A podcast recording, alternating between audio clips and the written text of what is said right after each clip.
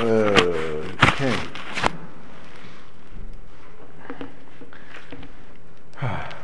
The Ramchal says that the Inyan Azahirus is connected to seeing where you are. So the new Ha'ara in terms of what this means. He compares a person that doesn't have Zahirus to a a person who's blind and um, he's an Iver Ba'afela, he's blind and he's in darkness. There's no idea. My Megillah says the double darkness indicated by being blind and being in darkness means that not only can't you see yourself, but no one around you could see to assist you in helping you because it's also dark for them. So the fact that they are sighted doesn't help you in the slightest. So you actually you, you, you're, finished. So what's the marshal of blindness and how is it appropriate to Zahirus? And even though you can say, you know, Zahirus, Miloshan Zoya, Miloshan radiance and light, it's nice. It has a kind of a, a ring to it. But what does it mean? What does it mean? What does it mean that Zahirus or E Zahirus is darkness and Zahirus is light? How does it all work out? So I'll tell you what happened this week. It was quite a quite a uh, it was a scary experience. And once a week I go to shiur from Rabbi Shapiro, and years ago, but the memory is still indelibly impressed upon my mind. Years ago, there was a guy that asked this question, and he's saying it, and it was like it was inappropriate what he was asking. And the way the dynamic developed was he asked and asked, and Moshe kind of gave a lot of non-verbal messages that you should stop asking now. And he persisted and persisted and persisted until eventually Moshe said, closed his book and he said, okay, he says, I see that no one can understand what I'm saying, and uh, therefore this shiur is really not really needed. And uh, I stopped. And stopped saying the shiur. He said, Today you're okay. So I'll finish off, finish off. And he said, Okay, no more shiur. Stop the shiur. There's no more shiur.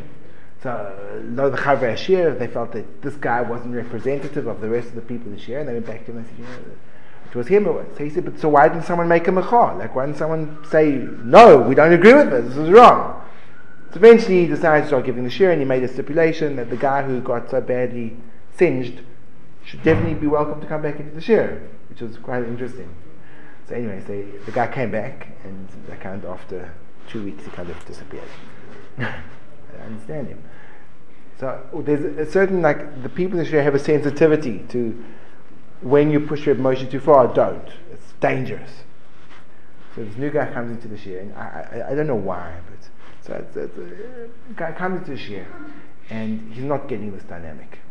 So last week, this week's shiur, he asked Ramesh a question, and I see this like scene playing in front of my eyes, and like in, in I'm conjuring up this, this image of a person walking along this plank on the edge of a ship, and you can see these sharks underneath, these gigantic mouths, just ready to get him. And he's getting closer and closer to the plank, and I think, oh, oh, this is really dangerous. It's dangerous. Anyway, the Moshe is very patient with him, and he kept on. And like what he'd do is he'd ask a question, and Moshe would be in the middle of answering, and he'd like butt in. It's like everyone in the show was kind of like going like that, and. Um, so I thought, you know, after the show, I went over to one of the guys and said, like, should we say something to this guy? And I'm like, I don't want Moshe to think that this is representative. Should we just like tell him that like this is not the way things go? So he said, look, he doesn't think it should be me. He thinks it should be a senior member of the shiur. So I was quite offended, but he didn't consider me to be a senior, senior member of the shiur, but I dealt with it. So I saw someone else speaking to this guy, so I thought, listen, maybe it just meant that the senior guy should be Pesach Benyan. I'll be Messiah. So I go over to the guy and like I wanted to like try and help him because I'm about chesed. So I said to him, like, it was just inappropriate. So he said to me literally with incredulity, he says, why, why, why? What, what do you mean? I said, the way that you kind of repeated your point and you didn't let him finish his words and it felt very uncomfortable. So he said, oh no. He said, the contrary, he said, I felt like it was great. He's saying, and I opened up the whole thing. So, so what did you do now? So I said, no, I really, I really, I really don't think so. So he like looked at me like, what are you doing? Where are you coming from?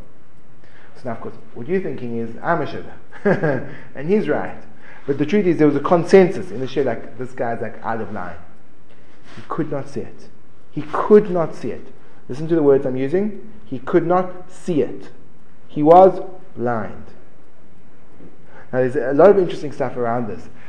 Blindness means that you live in your own world. You can't relate to the world around you because you don't have access to it. It's, it's, it's hidden from you because you don't, you don't have eyes. So you can't see it. So, perforce, you have to live in a world which is your own world. You really are very limited in how far you can go in seeing the world around you. So that this guy. Now you can argue. I, am not blaming him. I'm not. I mean, no. I'm serious. There's obviously what, what, what I realized was there was, you know, there's this thing called um, NVLD. It's non non-verbal learning disability, where people have an inability to read body language. So they can't differentiate between, they can't gauge emotions and intent from tone and from body position and from ex- facial expressions. Like on, on the far end of the of the spectrum is like Asperger's and um, autism, but there's less less severe kind of inability to, to get what the person is intimating through their body movement. So uh, clearly he's got some type of like he, he's not blame. He just didn't get it. He didn't get it. In other words, the context has a certain energy to it, a certain rule, and he doesn't get it. So I think this is the chiddush in, in, in says that you have to be sighted. So what does sighted mean? It means that you can perceive the context. I think this, this seems to be like a basic idea, what I'm about to say, but I think it's very fundamental. When you go through your Kiruv 101, everyone tells you, oh, the Torah was created, the world was created from Torah, the Torah was created from the world. In other words, simply speaking, Hashkofa Rishona, Hanocha Pshuta, this is what happens.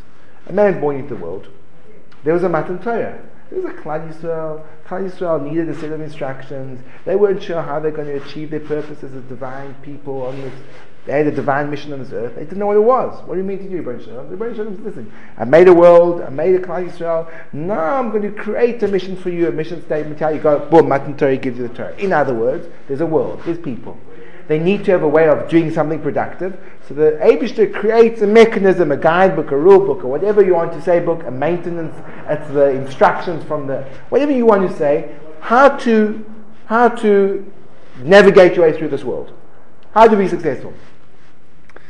Um, and that's what the Torah is, this guidebook, this rule book. that's the hefech of, of Das Chazal. Chazal saying, I didn't realize everyone quotes the Zohar Kadosh of Istakel Ba'oraisu Bora Alma, but it's one of the first Midrashim in Bereshit Rabbah. Goes through the whole system of how Kodesh Baruch created the world. He looked in the Torah and created the world. He looked in the Torah and created the world. He looked, at, looked, at, looked in the train created the world. In other words, that it's not sequentially that there's a world. Now you've got a world, so you don't know what to do. So Hakadosh Baruch says, listen, you know, you've got parents and pashtus.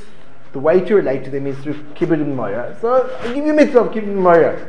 And there's all these kotim masim. Doesn't seem that it's geschmack for you to eat them. I'll give you a loch of uh, And, and, and. So that puts sequentially the, the world first, the Torah second, and causally the world first. Because there's a world which has these things, therefore there's a Torah which has these things. The therefore goes in that direction. Comes along the Midrash, Chazal, and says that's not how it worked. There's a world, and because, sorry, there's a Torah, and because of the Torah, there's a world.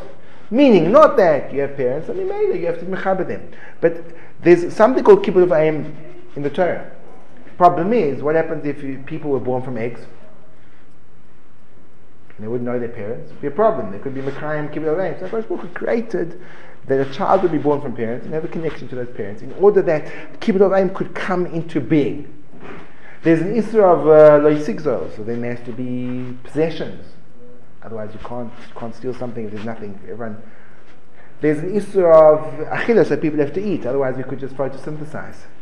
Go stand in the sun and like go like this. And we just get energy like that. Um, so, so you see that because of because of the Torah, that's why the world comes about. So what's a nafkamina? So it's not what I'm trying to say is that's not a nice vote in Ashkofa. So when someone comes to you and says, "Oh, when you curve, whoa, people think, and then you can do your curve one and one of them, it changes absolutely everything you do in Torah. What do you? What do you? How do you relate to the marshal Krish Mashachis? Krishma. So you can relate it in the following way. You can open up from Shapura and learn the halachas, and you have to say, yeah, you have to say, you know, it can't, it can't be too early, it can't be too late, it has to be exactly like it should be, you know, uh, Knei Sachama, just a little bit before, whatever it is, so you can daven the Vasikin, So, and you follow all the rules. It's a wrong, it's a, it's a wrong vote. In other words, let's, let's look at the natural world. It means that Akash Baruch looked in the Torah and he created a lion. Now imagine if you had to read the lion Shulchan Aruch, what would it say? Uh, we're looking at Shulchan Aruch as not a prescription of what you should do, but a description of what you are. No, it describes you. It doesn't prescribe you. You look in the world and then you create. You look in the Torah, sorry, and you create it. So the Torah is what I look like. So what I look like. So let's say a lion looked in the Torah. What would say? It would say, Asur lechol machale cholov. You have to be basari, fleischig the ganze Tag. So it says.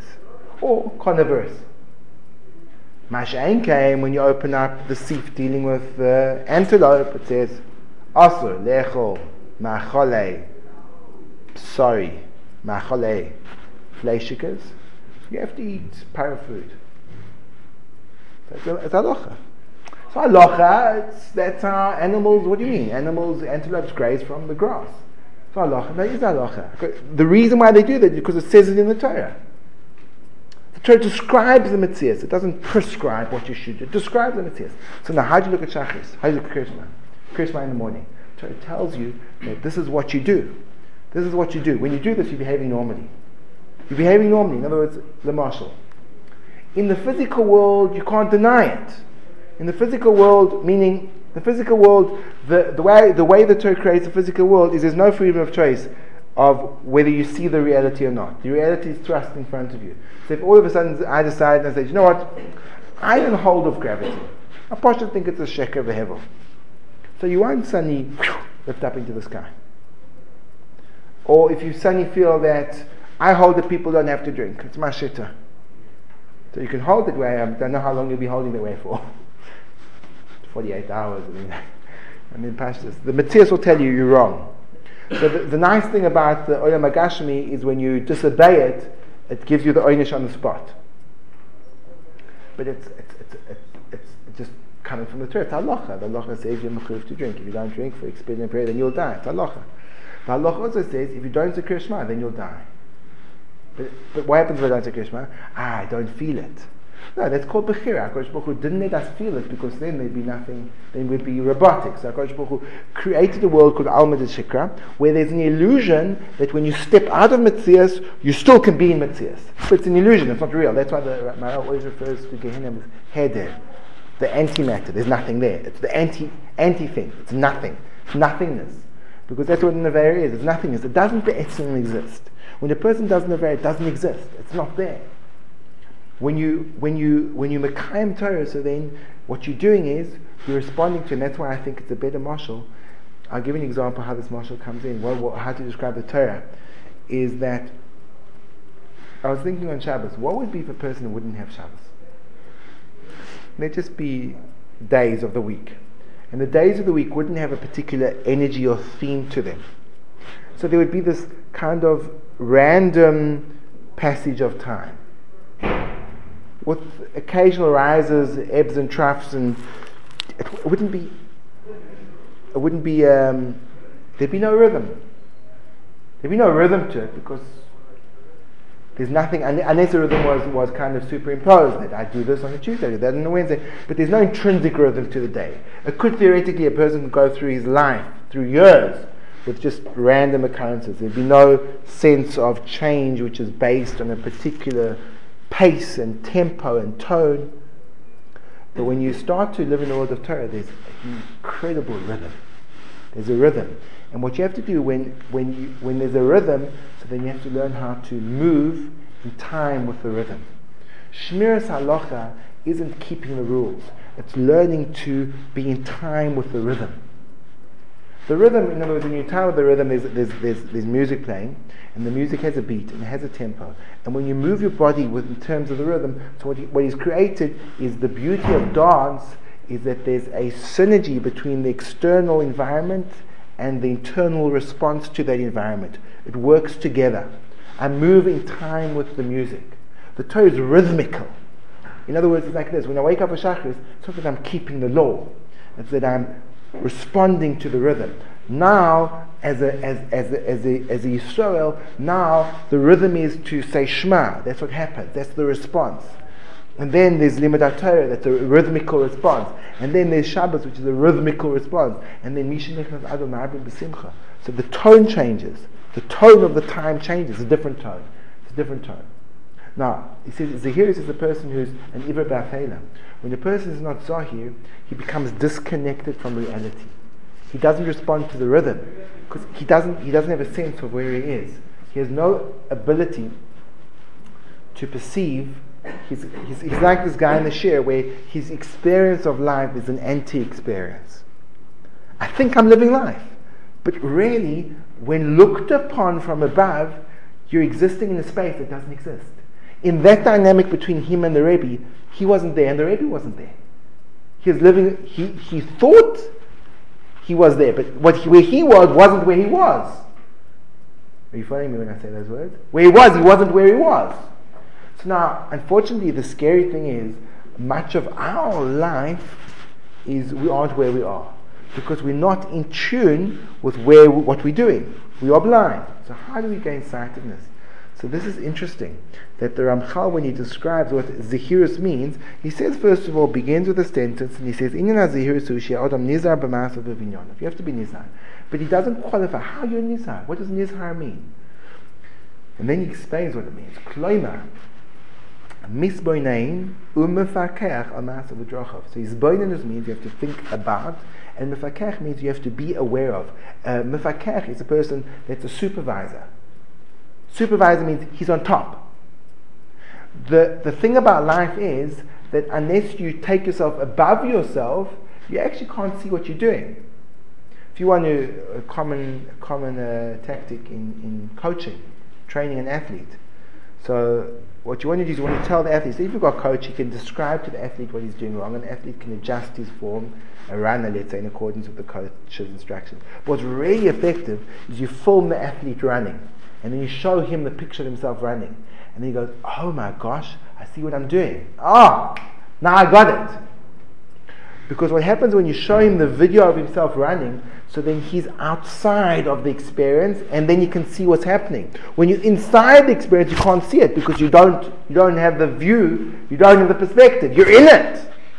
So just like a person needs to be able to see his physical movements, he has to step out of himself, very difficult to do. You have to see your emotional and your intellectual movement. You have to step out of yourself. So the amazing thing is the Chiddush Ramchal is this first step in Avodah, which is something we've been dealing with all man, is what's called metacognition. It's thinking about thinking, thinking about doing, thinking about feeling. It's what your thoughts think about, what you thinking about thinking. In other words, the two types of thinking, let's say, there's thinking, that you process a problem, and then there's thinking about, so how did I process that problem? What did I do first? What did I do second? That's called thinking about thinking. Most of the heroes is metacognition, it's thinking about thinking. When I did that, what steps were involved? How did I anticipate that person's discussion? So the problem is, for example, when I saw this, this guy behaving, so it was a very strongly sign for me to speak Russian Hara about this guy. So now I have to look back at that situation and think to myself, so, so what was it that made me do that? I, I, thought this, and then I thought, and then I did this, and then I thought that. So, so what that does is that's called zahiris, because the minute I can see myself, so then I can also start to perceive the context around me. I can start to see, oh my gosh, so when I said that, and he responded this, and whereas when you're in it, when you're in it, so then, so then you're blind. You have no idea what you're doing. You can't know what you're doing because you, you're in it. Just like if a person's in a room, you can't see what you look like from outside because you're not outside, you're inside. Um, practically speaking, a little bit of development from Atakona last week. If you already know what you're doing in your life, so the truth is, especially Shiva Bacha's life, is pretty planned pretty standardized, scheduled. There's not that much daily variation in terms of the content of day, in terms of content, in terms of the scheduling, in terms of the content. So every day is a brand new world. every sugya, every rashi, every every tosis, every tefillah, every every perik in Mesilas Yesharim, every every sif in, in Shari Tshuva, every Torah in the Moharan. Um, so every everything is is a sugya. But in terms of the schedule, it's pretty standard. And truth is, pretty much most people's lives who, who aren't traveling India have a certain, or Nepal or South America, have a have a re- relative schedule. That, you could before the day happens, you can pretty much write out exactly what's going to happen the next day. Plan what's going to happen. You can write out what time you wake up for shachris, what mean you're going to daven at, what you're going to do after davening, breakfast, seder, rishon, what you're going to do in the break, seder sheni, what you're going to do in the break, seder shlishi, what you're going to do after seder shlishi, go to sleep, and wake up. And you can have a relatively um, good grasp of what, what the content of your day. Before you start with interpretation, you have to begin with content. When you see any, when you see something, your brain does it very quickly. Let's, let's go back to our processing visual information in terms of body language. So when you when you see a person, there's what you see and what you interpret. So when I see you in front of me, Gareth, so then I see I see that you are engaged because your body is directly towards me and your hands are clasped and your eyes are connecting to mine. So I interpret all those signs to mean engaged. Following me? I don't see you being engaged. I can't see engaged. I can see the body position, the eye, but I can't. So I first have to take in all the information and then I need to interpret the information. What does it mean? My day, I have to take in what am I doing? And then I have to interpret it. What does this mean? What's the meaning? And then you start to develop insight into your day. There's something which is called a misty, um, a inaccurate grasp of the details of reality. So it's, it's a problem that I, I suffer from. In, in, for example, it manifests itself in many different areas, but one of the areas it does in academic work or in practical life I'll forget practical details. I just will overlook practical details. Or in maths, I was always I always understood the theory perfectly, and I always did very badly because at some point in in, in the working, I'd make a careless mistake. I would misread a letter, or I'd add up wrong, something which is very basic. So I had everything done, and I would never do well. It's an inability to grasp the details of the situation. So what often happens in life, you get this general sense of what's going on in my life. But the truth is that the details are what are the description of what's really going on. It could be that little gap between first Seder and and Mincha. That that's that's the most telling. That's actually the most telling part of my day. But I, I don't know where I can see it unless I map out my day very very clearly. So I suggest is as a, as a takana, try to do that. Try to do see how you experience life differently when you can see it in front of you A friend of mine recently told me that he had a child that was very, very badly behaved. He was all over the place, and he couldn't couldn't sit down. He was very disruptive, and and he he he he was advised to do the following: create a schedule for the child. Says, but the child's got a schedule. He says, does he know his schedule? He knows his schedule. He says, it doesn't matter. Write it out make a whole thing of it, write out the whole tochnit for him, and put it somewhere where it's openly visible. So I'll come home from Cheder, play from 5 till 5.15. From 5.15 to 5.30, eat supper. From 5, and have it in front of him so he can always reference it and, and feel secure in where he's in space. So the point is that when he wrote it down, he could completely calm down. Because he felt very strongly rooted where he was. So again, th- th- that's just a marshal to see how when you write something down, there's an element of concretization that occurs. It's not the same when you know it. If I say to you what your schedule now, you know in advance what your schedule is. Otherwise, you'd be walking around the day saying, think, well, one second, what am I doing now? We wake up in the morning and I can start to wander on basis around and say, I've got to do something now. There's something I've got to do now. And then like hopefully like bump into Steve, like, ah, heaven, that's what I have to do. I know I have to do something.